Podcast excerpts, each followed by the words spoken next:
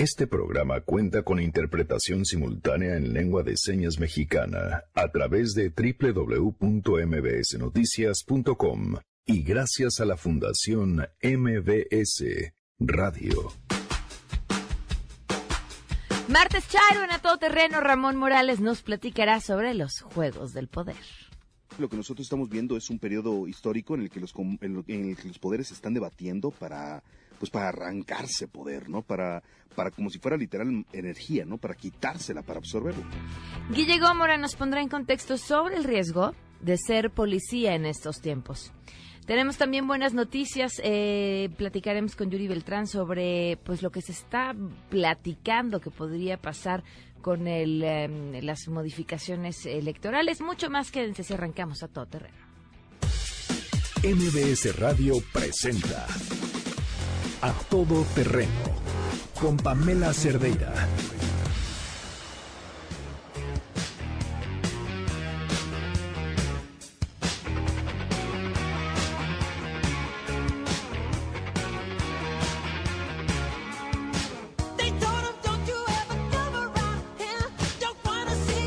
Janine, muy buenas tardes. Cuéntanos qué vamos a escuchar. Hola Pam, muy buenas tardes. Bueno, yo creo que ya lo identificaron. Es más que es más que obvio este día, 10 años sin el rey del pop. Y bueno, recordemos a Michael Jackson. Me parece muy y amado, pero bueno, recordemos su legado musical, que es buenísimo. Ok, Y que nos digan qué canciones quieren escuchar de Michael. perfecto. Arroba Janine Bebé. Gracias. Gracias, Janine.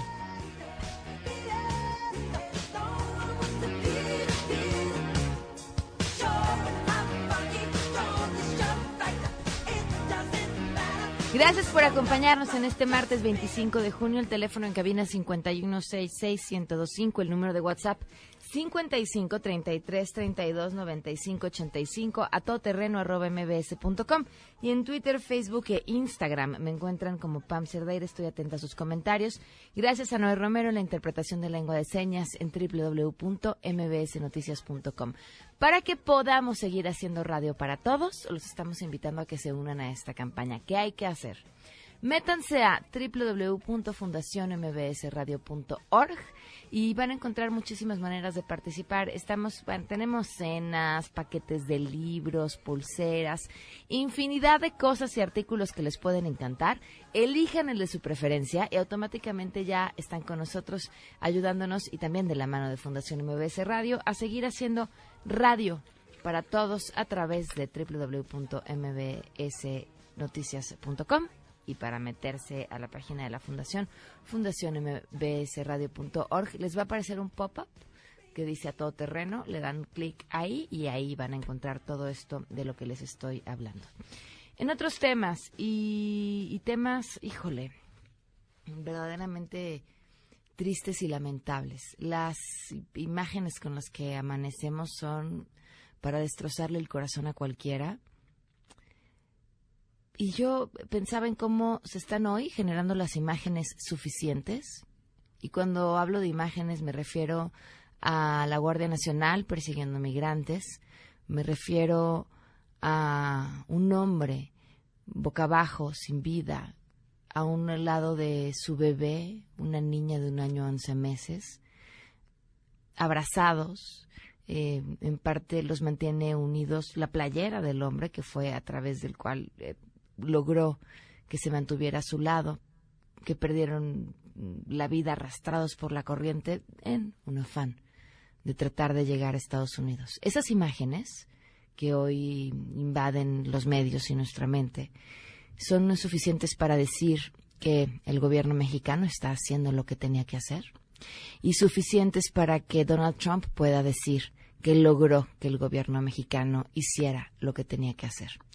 Y creo que en el fondo de esto, que es política y que es asquerosa, no se nos debe olvidar que ese hombre, su hija y la mamá de esa niña que queda con vida son una historia que ha dejado ya de contarse, que detrás de la política hay personas y que lo que lleva a esas personas a terminar ahí es la necesidad y lo que los lleva a terminar sin vida es la política.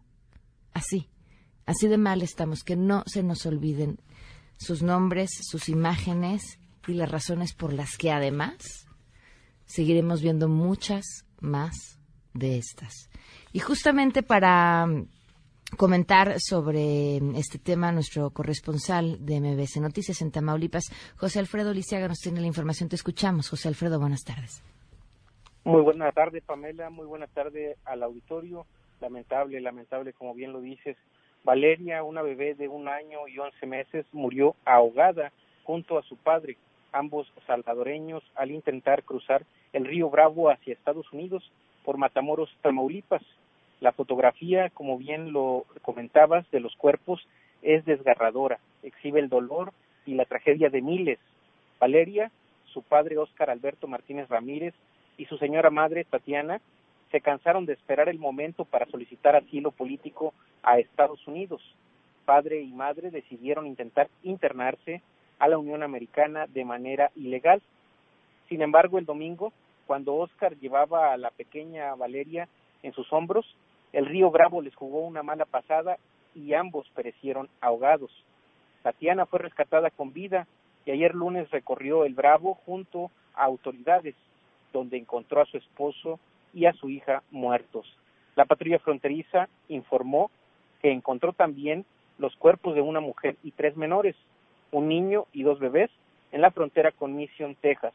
También, también murieron ahogados. Este es el reporte desde Tamaulipas. Muchísimas gracias. Muy buenas tardes, José Alfredo. Muy buenas tardes. Pues así, Valeria, Oscar, su papá, y esta otra mujer con tres chiquitos, insisto, y los que seguirán. Hoy más que nunca las necesitamos. Vamos con buenas.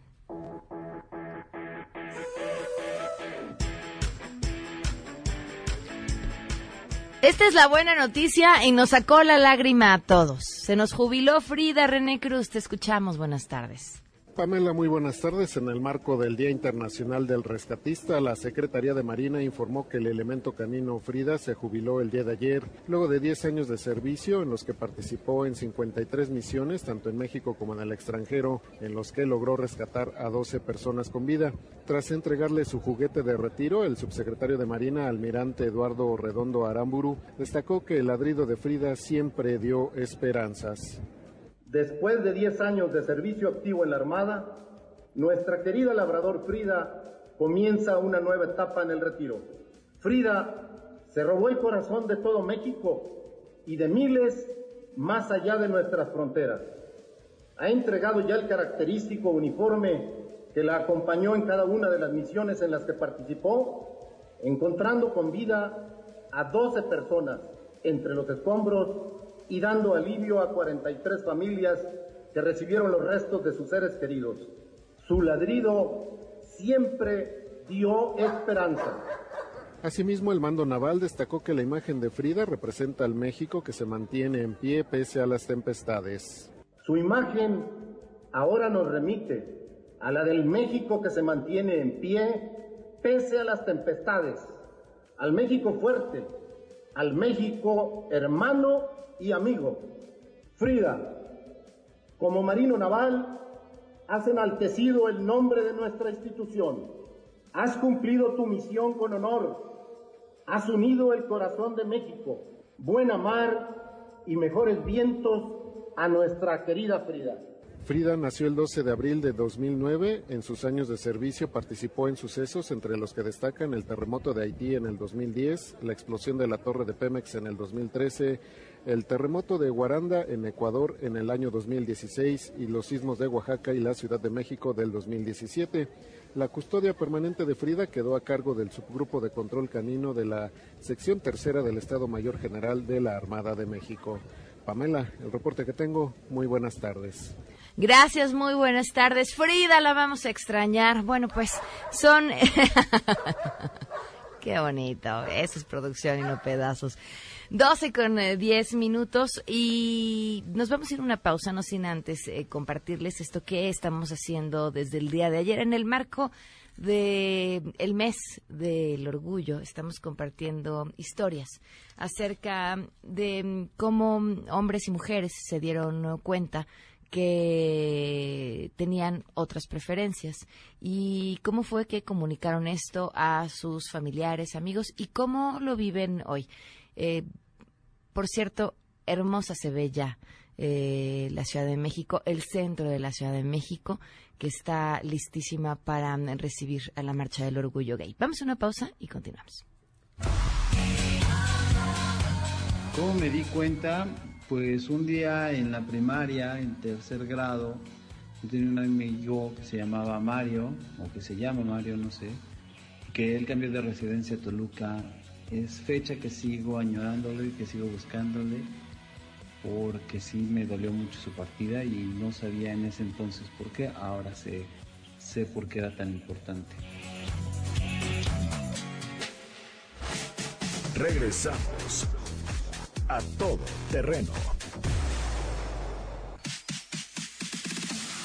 A todo terreno con Pamela Cerdeira. Continuamos.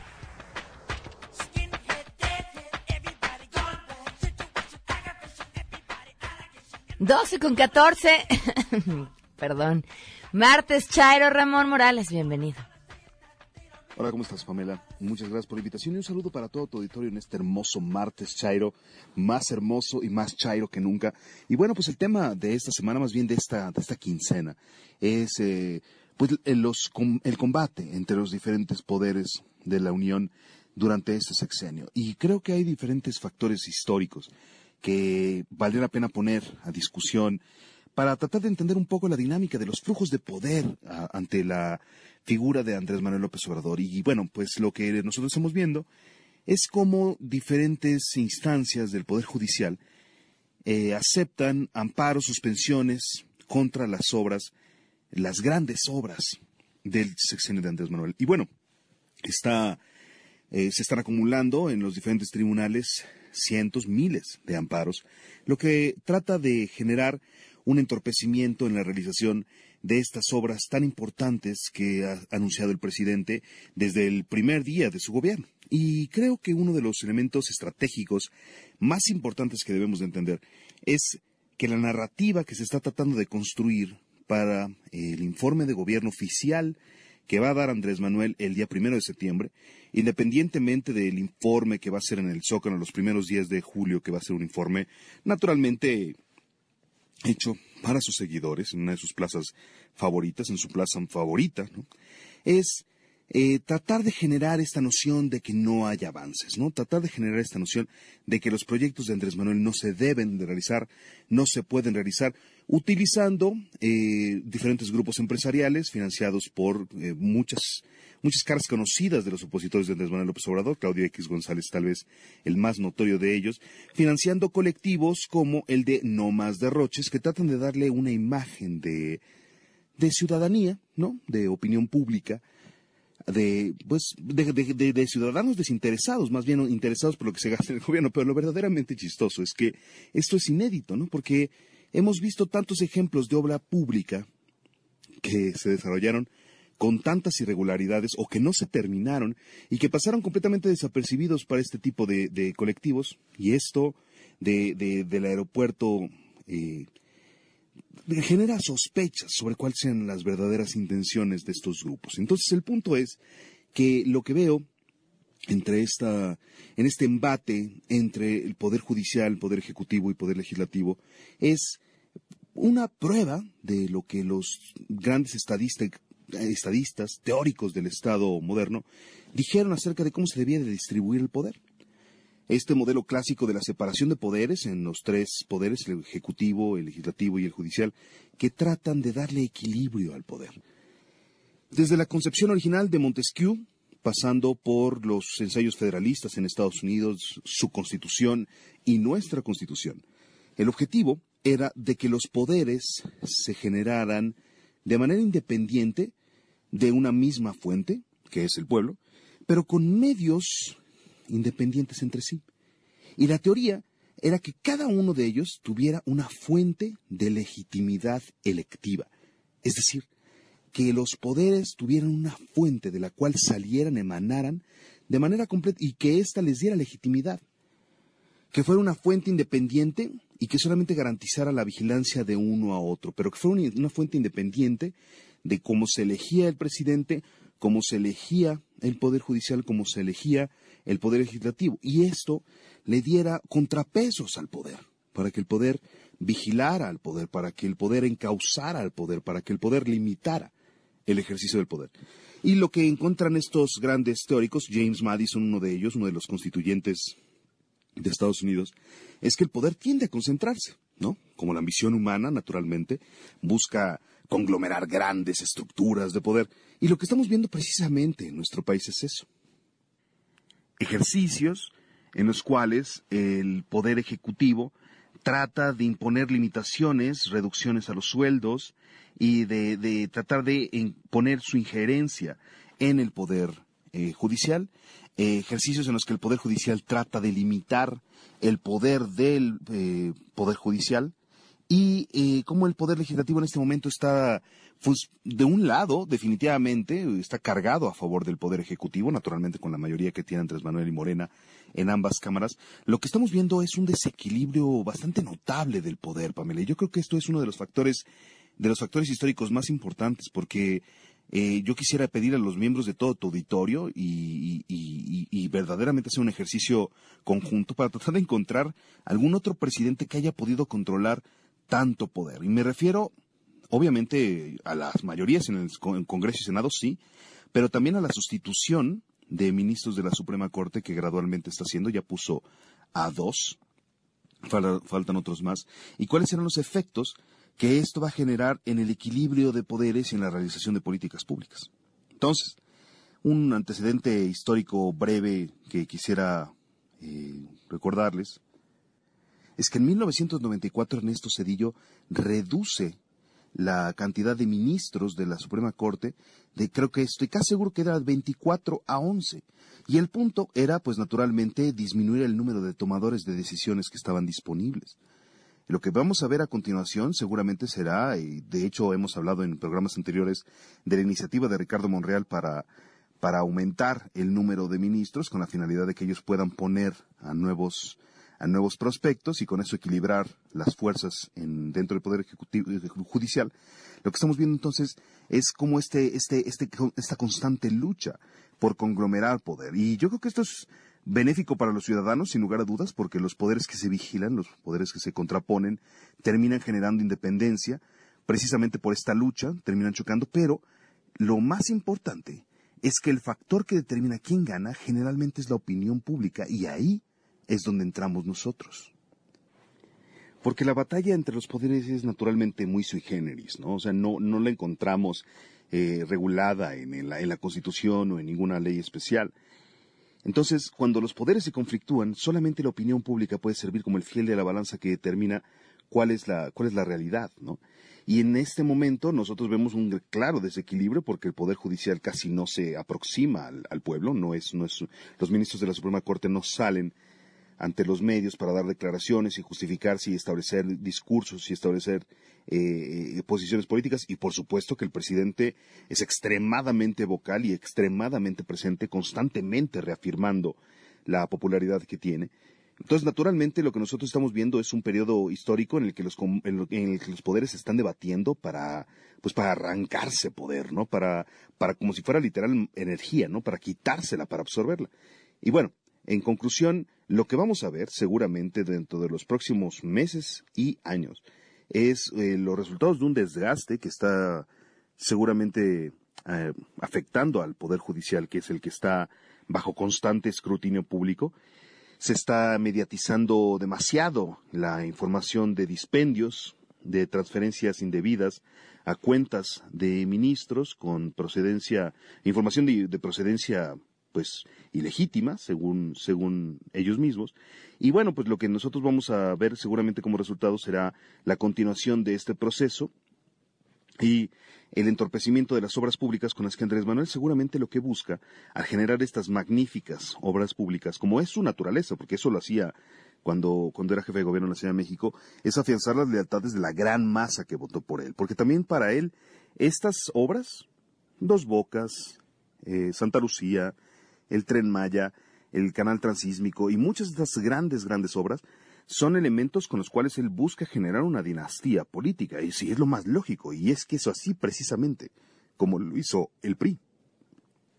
El PRI de los 50, 60, 70 se, dedicó a generar esta magnífica obra pública con la cual pues los ciudadanos lo ayudaron a perpetrarse en el poder. Entonces, esta es una historia que nosotros estamos viviendo. Es difícil darnos cuenta cuando se está haciendo historia justo en el momento en el que la vivimos, pero creo que es muy importante eh, poner el dedo en el hecho de que hay una concentración de poder muy, muy importante que este, debemos de poner atención. El poder se está concentrando exageradamente en el Ejecutivo y 2021 y la ratificación de su mandato seguramente serán elementos que le permitirán generar este discurso de campaña que tan acostumbrado está a ser. ¿no? Andrés Manuel volverá a ser otra vez el gran candidato y volverá a recorrer el país para, para, para enfrentar, para proponer su propia causa.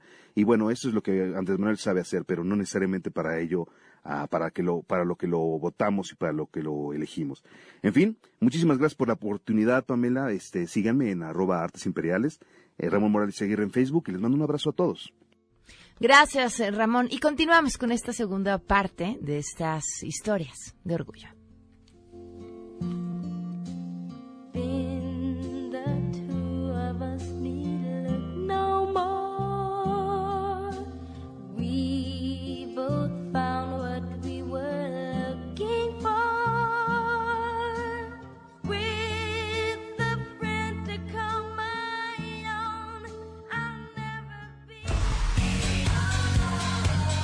Más que closet, yo he estado como en una vitrina, nunca me ha importado, el problema ha sido con la gente, tampoco es algo que yo ande diciendo, simplemente es una característica más, así como ser alto, delgado y eh, sonreír mucho, pero pues no, no, no he salido, no he tenido una salida como tal, porque nunca he estado ahí. Regresamos a todo terreno. A todo terreno con Pamela Cerdeira. Continuamos. Guillermina Gómora en contexto. A todo terreno.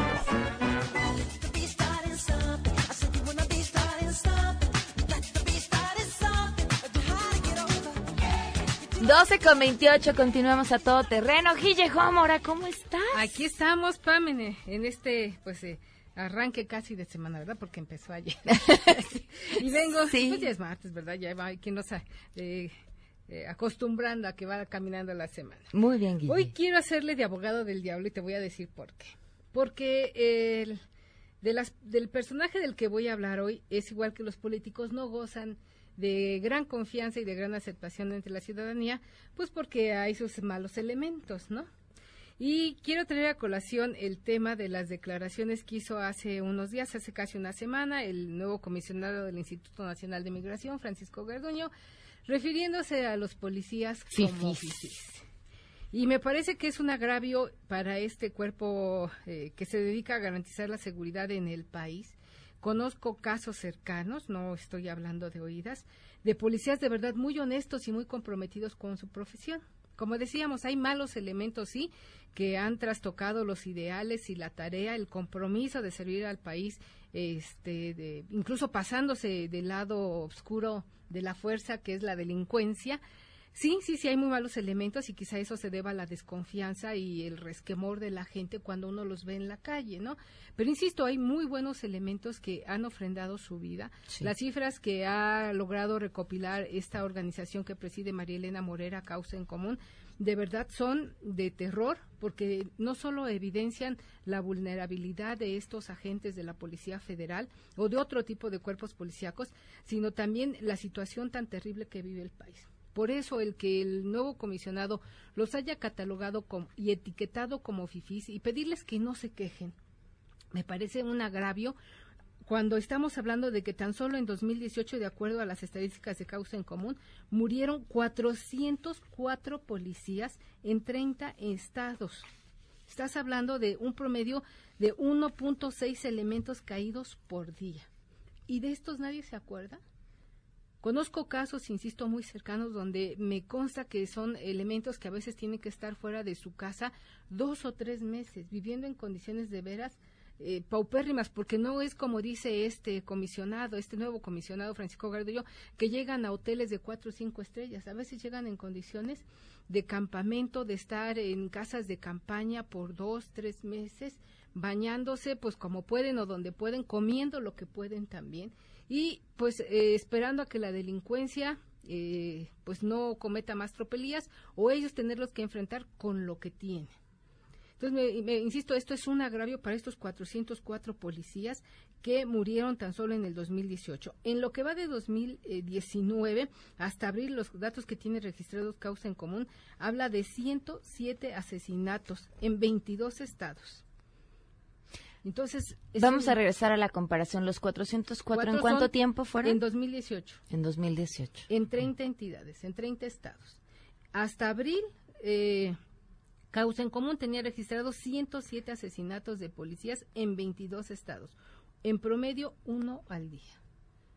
¿Cuántos de estas familias quedan en el abandono, en la orfandad, porque la cabeza de familia perdió la vida? Y a veces hemos visto las noticias de una forma terrible porque los emboscan en las carreteras, porque los emboscan en ciertos lugares, porque incluso la misma población que, que funciona a veces como halcón en estos estados los coloca frente a la delincuencia. Por eso, insisto, yo creo que hoy el comisionado, eh, entiendo que ya puso un tuit por ahí para disculparse, pero me parece que esto no es suficiente, sobre todo ahora que esta Policía Federal se fusiona o se integra a la Guardia Nacional y tendrá que conducirse con nuevas normas, con nuevas leyes que estarán pues a cargo del ejército. Aunque el gobierno en turno diga que no se está militarizando la seguridad, sí se militarizó la seguridad, porque eh, incluso hace unos días en un evento, el nuevo titular de la Guardia Nacional decía que esta Guardia Nacional es una nueva función que va a desempeñar ahora el ejército. Entonces digo, más claro, Sí, ya, el otro es juego de palabras para tratar de complacer a la opinión pública. Sí, sí, sí. Mira, y los estados donde se registran estos homicidios tan terribles está Chihuahua, que es la entidad donde los agentes eh, han padecido más la violencia. Ahí se suman 13 homicidios. Insisto, esto es en lo que va del año hasta abril pasado. La otra entidad es Guanajuato con 12 policías, le siguen Guerrero y Michoacán con 11 cada uno. Esto hasta abril porque en mayo y junio hemos conocido también de datos de policías que han perdido la vida. Policías que tienen que desempeñar a veces tareas de todo tipo, no solo siempre de seguridad. Los hemos visto cómo los utilizan de choferes, de mandaderos, de escoltas, de lo que les ordenen, porque tienen un alto sentido de la disciplina. No son policías como antes donde la gente decía, pues me meto de policía porque no hay de otra, ¿no? O me meto de policía porque pues ahí sí tengo garantizado que voy a portar un arma. No, hoy la, policía se ha profesionalizado. ¿Qué hace falta más? Sí, sí hace falta más. Pero hoy muchos de estos policías, de estos elementos que integran los cuerpos policíacos en el país, vienen de la academia. Tienen por lo menos eh, de nivel académico bachillerato, pero a muchos ya se les exige la licenciatura y algunos hasta con maestría. Oye, y es la única profesión que desde la Constitución sufre discriminación. En el 123 está establecido que si tú eres policía federal, por ejemplo, y te despiden y tú te vas a un juicio y a través del juicio compruebas que el despido fue injustificado, no te pueden regresar a tu puesto.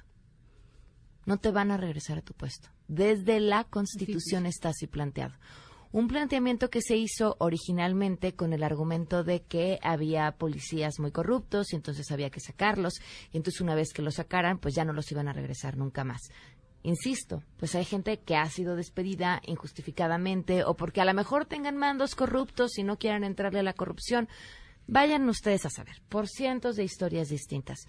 Y desde la Constitución está establecido que no los pueden regresar. No, y además te boletinan no puedes volver a trabajar en ninguna otra corporación de seguridad cuando sales de alguno de estos grupos eh, de la Policía Federal. No, no puedes volver a trabajar. Entonces muchos de estos se enrolan pues en, empresas de seguridad o de otro tipo o en otros empleos. Pero mira, la, la situación que viven de verdad es muy complicada. Yo creo que a veces nosotros pasamos desapercibidos estos detalles. Causa en común, por ejemplo, refiere que 41% de estos elementos de la policía compra las botas. 38% compra los uniformes porque nada más les dan uno o dos cuando eh, les va bien. 32% tiene que comprar la papelería para presentar sus informes. 26% costea reparaciones de las patrullas, porque recordemos que muchas de estas patrullas que se les asignan es por medio de una lana, de un entre que le dan al jefe eh, encargado de las patrullas, le dan la patrulla, pero tú tienes que costear la reparación de la patrulla. 20% adquiere los cartuchos, 11% compra los chalecos antibalas y 3 de cada 10 han sido humillados por jefes. Este es un estudio muy amplio, muy completo que hizo Causa en Común, que ustedes pueden consultar en el sitio de esta organización civil. Y bueno, nada más para decirle al comisionado, tan solo eh, el siguiente dato, 586 federales murieron en su deber entre 2006 y 2018. Tenían en promedio una edad de entre 20 y 29 años. Jóvenes que quisieron construir un México mejor desde esta trinchera, garantizando la seguridad del país y no lo lograron. ¿Por qué? Porque se enfrentaron pues con lo que pudieron, con lo que tuvieron a mano a la delincuencia organizada. Recordaremos esas imágenes tan terribles en la autopista de Lázaro Cárdenas, Michoacán, cuando los dejaron apilados, o las otras en Boca del Río, en Veracruz, como un mensaje durante el gobierno de Javier Duarte por parte de los Zetas a los nuevos encargados de la seguridad allá en Veracruz. O sea, son escenas terribles y dantescas que como país, como sociedad no nos merecemos y que hoy sí tendríamos que hacer un alto en esta cuarta transformación y reparar en lo que están haciendo los cuerpos policíacos desde lo que tienen, insisto y reitero, Guille, tu columna. Mi columna tiene que ver con otro tema muy interesante que es la famosa reforma electoral que viene Ah, impulsando en la Cámara de Diputados, este alfil de Horacio Duarte, el subsecretario del Trabajo que trae como alfil a Sergio Gutiérrez, al diputado que organizó estos foros. Concluyeron los foros y yo creo que la única certeza es que el Instituto Nacional Electoral está en la mira de la 4T y no lo quieren porque se viene el botín político del 2021 donde hay 13 gubernaturas en juego, ¿eh?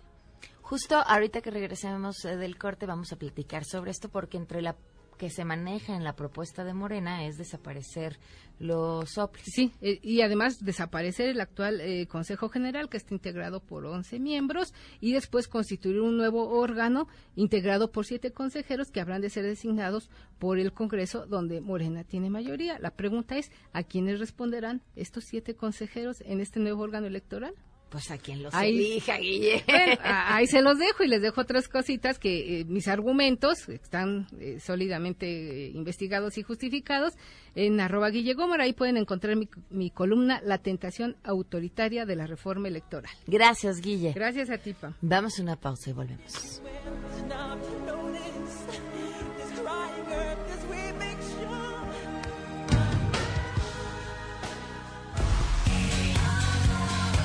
Ahora es mucho más sencillo serlo, ahora está de moda, es como los unicornios con Aristemo y otros fenómenos sociales que está, está padrísimo porque ahora salir es, es cool, es diferente, eh, aunque sí, para llegar a este punto sí tuvieron que pasar muchas cosas y gracias a un montón de personajes extrovertidos y que vestían de lentejuela y, Shakira, hoy por hoy nosotros podemos salir tranquilamente sin, sin ser tan juzgados, aunque sigue habiendo estas manifestaciones religiosas en las cuales te atacan por un pleno desconocimiento y después se, después se descubre que sus líderes también fomentan esta cosa, ¿no? De andar en, en secreto y hacer cosas pues que no están bien.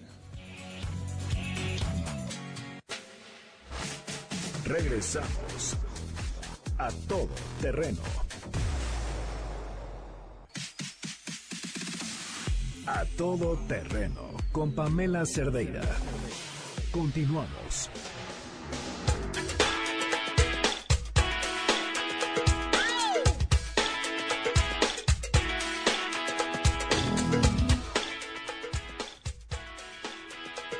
Doce con 46, continuamos a todo terreno. Pues ya platicábamos con Guille justo antes de irnos a la pausa sobre mm, esta intención de reforma electoral por parte de Morena, los foros que acaban de terminar. Y le agradezco enormemente a Yuri Beltrán, consejero del Instituto Electoral de la Ciudad de México, que nos acompaña vía telefónica. Yuri, ¿cómo estás? Muy buenas tardes. Pamela, ¿qué tal? Me da mucho gusto platicar contigo y con tu auditorio. Yo creo que valdría muchísimo la pena si nos pudieras ayudar haciendo un recorrido histórico que nos lleva al sistema que tenemos hoy. Mira, yo lo, lo que te diría es, eh, el nuestro es un sistema electoral eh, sofisticado. Como recordarás, hasta finales del siglo pasado en México siempre ganaba el mismo partido, teníamos un sistema electoral muy poco competitivo y lo que ocurrió después es la ciudadanización de las instituciones electorales primero del, del, Instituto Federal Electoral, la profesionalización de un tribunal electoral especializado en la materia, el surgimiento de esta fiscalía que persigue los delitos electorales y como nosotros vivimos en un país federal, ese arreglo se fue replicando en cada una de las entidades federativas. Eh, yo te diría, en, en los países federados que siguen la tradición norteamericana de las, de las federaciones, quizá la atribución más importante que tienen los estados es elegir a sus propias autoridades. cada, cada uno de los estados debe tener su gobernador, su congreso, este, su poder judicial y desde mi punto de vista, y, y así lo, lo, hacen casi todas las federaciones, tienen también las instituciones necesarias para poder elegir a esos representantes populares, ¿no? Eh, lo que está ahorita en, discusión es qué vamos a hacer con el Instituto Nacional Electoral, qué vamos a hacer con, las autoridades federales y también qué vamos a hacer con los institutos electorales en cada una de las entidades federativas. Eh, ¿Vale la pena tenerlos o no? Es la pregunta que se hace eh, un, un legislador que está promoviendo esta, esta reforma. ¿Cuál es esta función, además de lo que nos has explicado, y la importancia de que existan estos órganos locales? Mira, eh, los órganos electorales organizan las elecciones de gobernador, las, del, las del Congreso. Eso no es poca cosa. Piensa que organizar la elección aquí en la Ciudad de México es el equivalente a organizar una elección en Portugal o en Honduras por el tamaño simplemente de la población y del listado nominal. Eh, la mayor parte del tiempo, los institutos electorales están trabajando en la siguiente elección. Hace algunas décadas el mundo tenía organismos electorales que solamente eh, tenían vida cuando había elecciones. Y pronto las agencias internacionales se dieron cuenta pues, que eso era una muy mala idea, porque no permite que se vaya mejorando la actividad electoral. Entonces, los mejores organismos electorales del mundo tienen una vida permanente. Esto es, después de una elección empiezan a preparar la siguiente. Pero los institutos electorales mexicanos, además de estar preparados y de estar inmersos en esta lógica de ciclo electoral, hacen otras funciones en todo tiempo. Por ejemplo, hacen elecciones de participación ciudadana, Recordarás que algunas veces hemos platicado con tu auditorio sobre las consultas de presupuesto participativo o las de los comités. Hacen también geografía electoral. Nosotros acabamos de convenir hace algunos días que vamos a, a, generar insumos técnicos porque el Congreso de la Ciudad de México tiene que hacer la nueva demarcación geográfica de las delegaciones ahora de las demarcaciones territoriales. Y eso requiere un conocimiento técnico muy importante que solo los institutos electorales tienen. Hacen consultas tipo referéndum, tipo plebiscito. Alguna vez estuve contigo platicando con tu auditorio sobre la consulta que se hizo eh, sobre el corredor cultural Chapultepec. Entonces, yo te diría, en todo tiempo los institutos electorales están trabajando. Eso sí, en proceso electoral deben de crecer su estructura para contratar personal eventual que se encarga ya claramente de capacitar funcionarios o de poner las casillas el día de la elección, pero el trabajo es en todo tiempo. Y te doy un dato adicional, Pamela. Los institutos electorales, el Instituto Electoral promedio en el país tiene 23 años de vida. Han sido fuente de innovación, Pienso, por ejemplo, en las urnas electrónicas de Coahuila, de Jalisco, el voto por Internet en la Ciudad de México, materiales para personas con discapacidad, los principales eh, criterios en materia de paridad de género o de fiscalización, todos tuvieron su origen en lo local. Por eso a mí se me hace que echar por la borda toda esa experiencia acumulada en dos décadas de institutos electorales locales es un contrasentido, es tirar a la basura uno de los mejores activos democráticos que tiene el país, que son sus instituciones electorales. El argumento eh, más importante de este legislador es nos vamos a ahorrar un dineral. ¿Tiene la capacidad del INE de absorber lo que hoy están haciendo, como bien dices, todo el tiempo, no solamente en momento de elecciones, los órganos locales? Eh, bueno, los, los órganos locales tienen oficinas en los lugares donde no, no tiene oficinas el INE, tienen personal. Hoy mismo, en este momento, mientras tú y yo estamos platicando, hay órganos electorales que están dando talleres, cursos, capacitaciones para generar educación cívica en todos los puntos del país. Entonces la respuesta es no, el INE no tiene con la infraestructura instalada, la que tiene en este momento, no podría absorber todas las capacidades, todas las atribuciones de los institutos locales. Eh, eso mismo ya lo dijo en estos foros de consulta el mismísimo consejero presidente del INE. ¿Qué se puede hacer? Lo que se puede hacer es un INE que crezca desproporcionadamente para ahora sí absorber las atribuciones de los institutos locales. Y para mí ese es el peor de los mundos. Fíjate, eh, tendríamos un INE mucho más obeso. De por sí el INE que, que ahora tenemos es, un, es una de las instituciones más grandes del país. Deberíamos de crecerlo muchísimo en tamaño para poder absorber esas, esas funciones. Entonces, ni tendríamos ahorros monetarios y lo que sí tendríamos es una vulneración muy importante al, al federalismo. Piensa que la desaparición de los institutos locales debería de atravesar también por la desaparición de las leyes locales o de los tribunales locales. Y eso sí me parece que es contrario en, a la lógica federal del arreglo mexicano. Algo que consideres importante agregar, Yuri, para el público.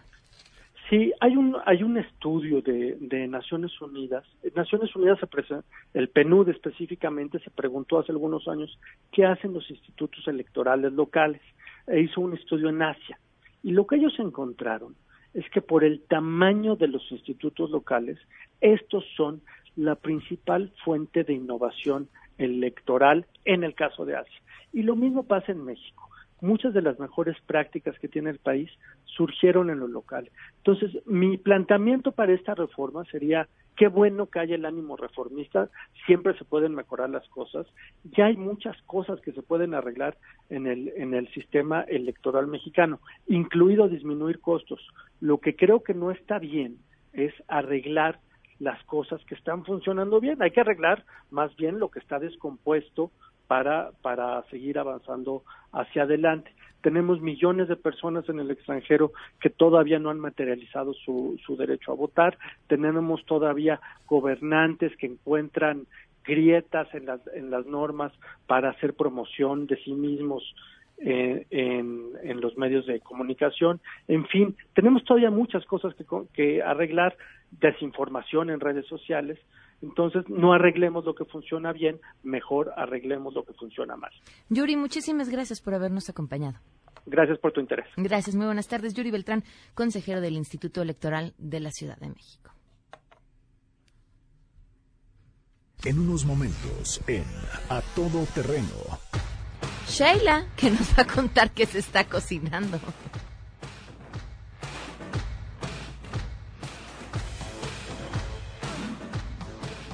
Sheila, cuéntanos qué se está cocinando esta tarde. Hola Pam, buenas tardes a ti y a todo el auditorio. Fíjate que en unos minutitos más en la Cámara de Diputados se va a firmar un convenio de colaboración con el gobierno de la Ciudad de México.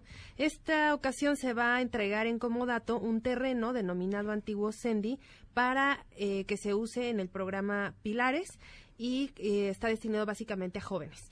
Y a las 5 de la tarde, el presidente López Obrador estará en la Liga de Béisbol del municipio de Catepec, en el Estado de México, y ahí va a presentar programas integrales para el bienestar. Estaremos atentos. Muy bien, muchísimas gracias, Sheila. Oigan, por cierto, ¿saben quiénes no han recibido recursos para continuar operando? Los refugios de mujeres víctimas de violencia siguen sin recibir los recursos que les corresponden para seguir operando y por supuesto que seguiremos al tanto de ese tema. Ya por último, los invito a que se metan a la página de Fundación MBS, fundacionmbsradio.org. Les va a salir un pop-up que dice a todo terreno, le dan clic ahí y ustedes deciden cómo pueden unirse a esta campaña de a todo terreno para seguir haciendo radio para todos y que podamos seguir teniendo a Noé, a Miguel, a nuestros intérpretes, a Erika también, nuestros intérpretes para que puedan todas las personas, independientemente de que puedan o no seguir teniendo la radio a la mano. Nos vamos, gracias por habernos acompañado.